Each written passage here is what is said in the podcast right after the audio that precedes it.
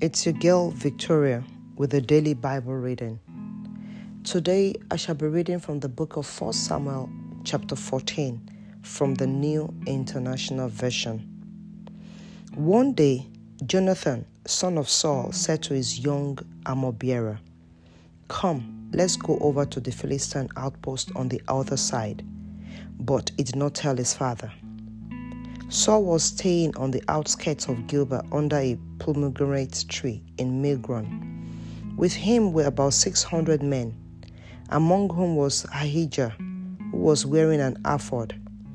He was the son of Ichabod's brother, Ahitub, son of Phinehas, the son of Eli, the Lord's priest in Shiloh. No one was aware that Jonathan had left. On each side of the pass that Jonathan intended to cross to reach the Philistine outpost was a cliff.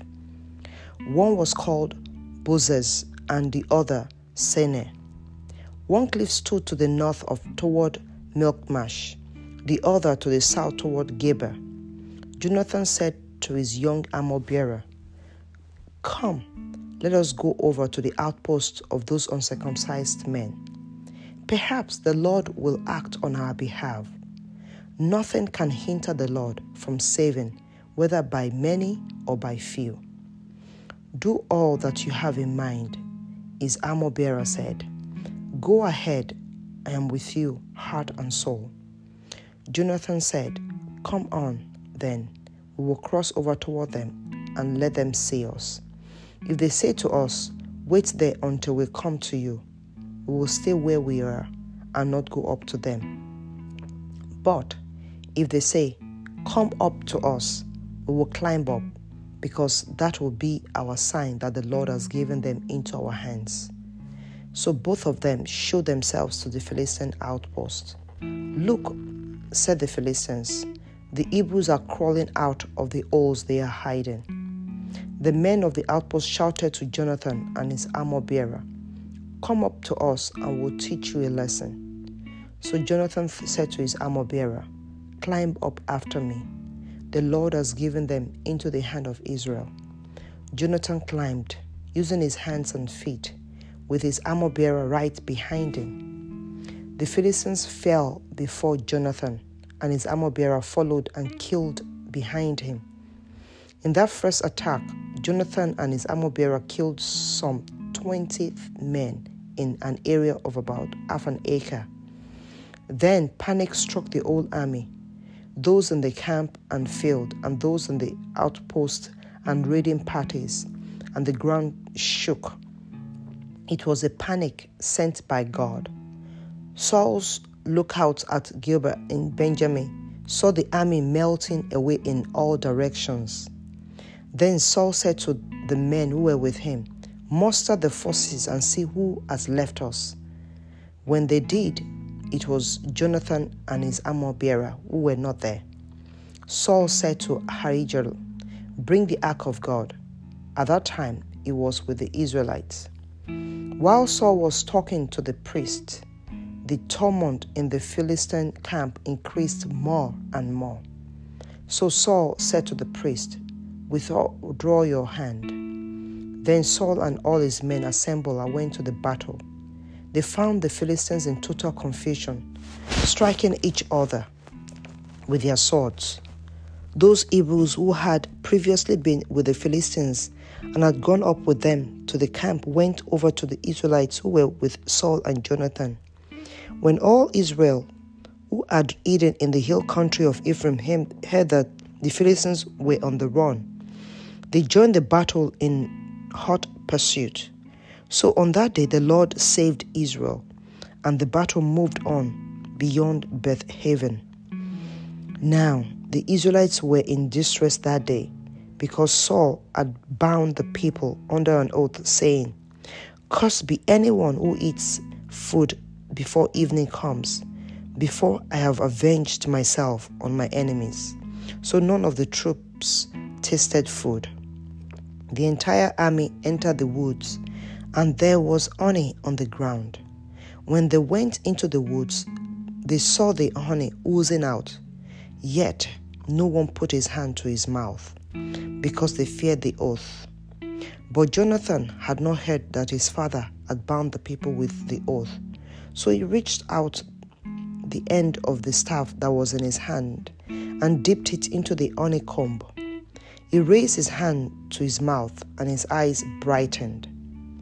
Then one of the soldiers told him, Your father bound the army under a strict oath, saying, Cursed be anyone who eats food today. That is why the men are faint. Jonathan said, My father has made trouble for the country. See how my eyes brightened when I tasted a little of this honey. How much better it would have been if the men had eaten today some of the plunder they took from their enemies. Would not the slaughter of the Philistines have been even greater? That day, after the Israelites had struck down the Philistines from Michmash to Aijalon, they were exhausted. They pounced on the plunder and, taking sheep, shot cattle, and cows, they butchered them on the ground and ate them, together with the blood. Then someone said to Saul, Look, the men are sinning against the Lord by eating meat that has blood in it. You have broken faith, he said. Roll a large stone over here at, the, at once. Then he said, Go out among the men and tell them, Each one of you bring me your cattle and sheep, and slaughter them here and eat them. Do not sin against the Lord by eating meat with blood still in it.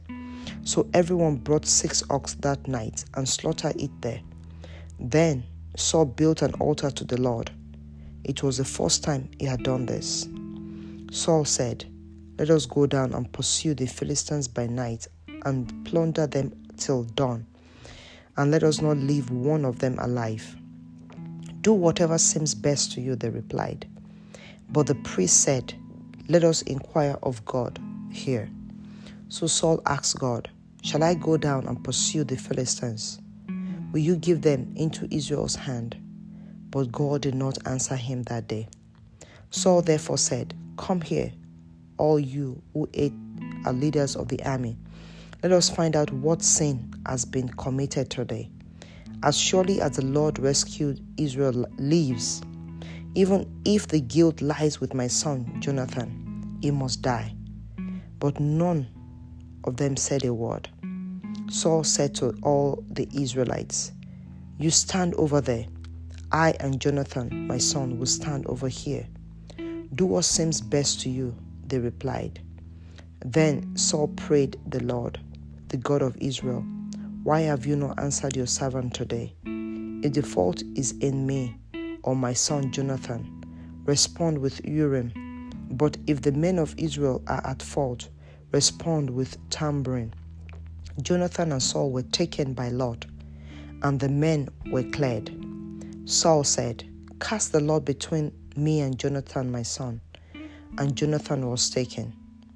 Then Saul said to Jonathan, Tell me what you have done. So Jonathan told him, I tasted a little honey with the end of my staff, and now I must die.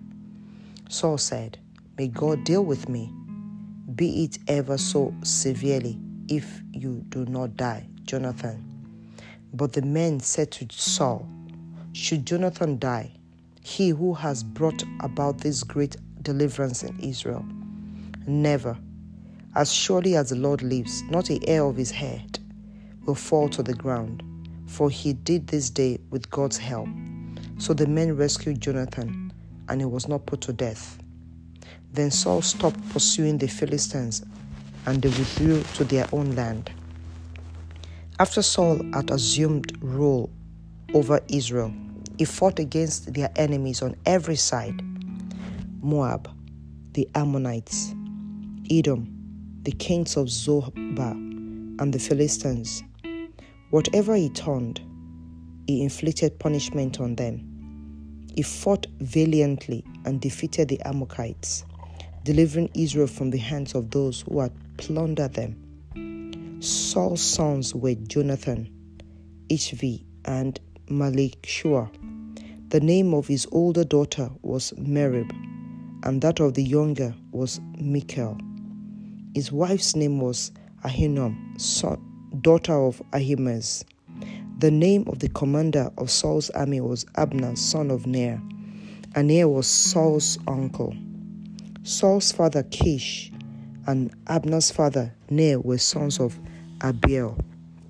All the days of Saul, there was bitter war between Philistines, and whenever Saul saw a mighty or brave man, he took him into his service.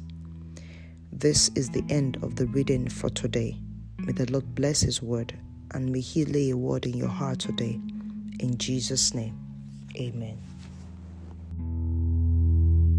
thank you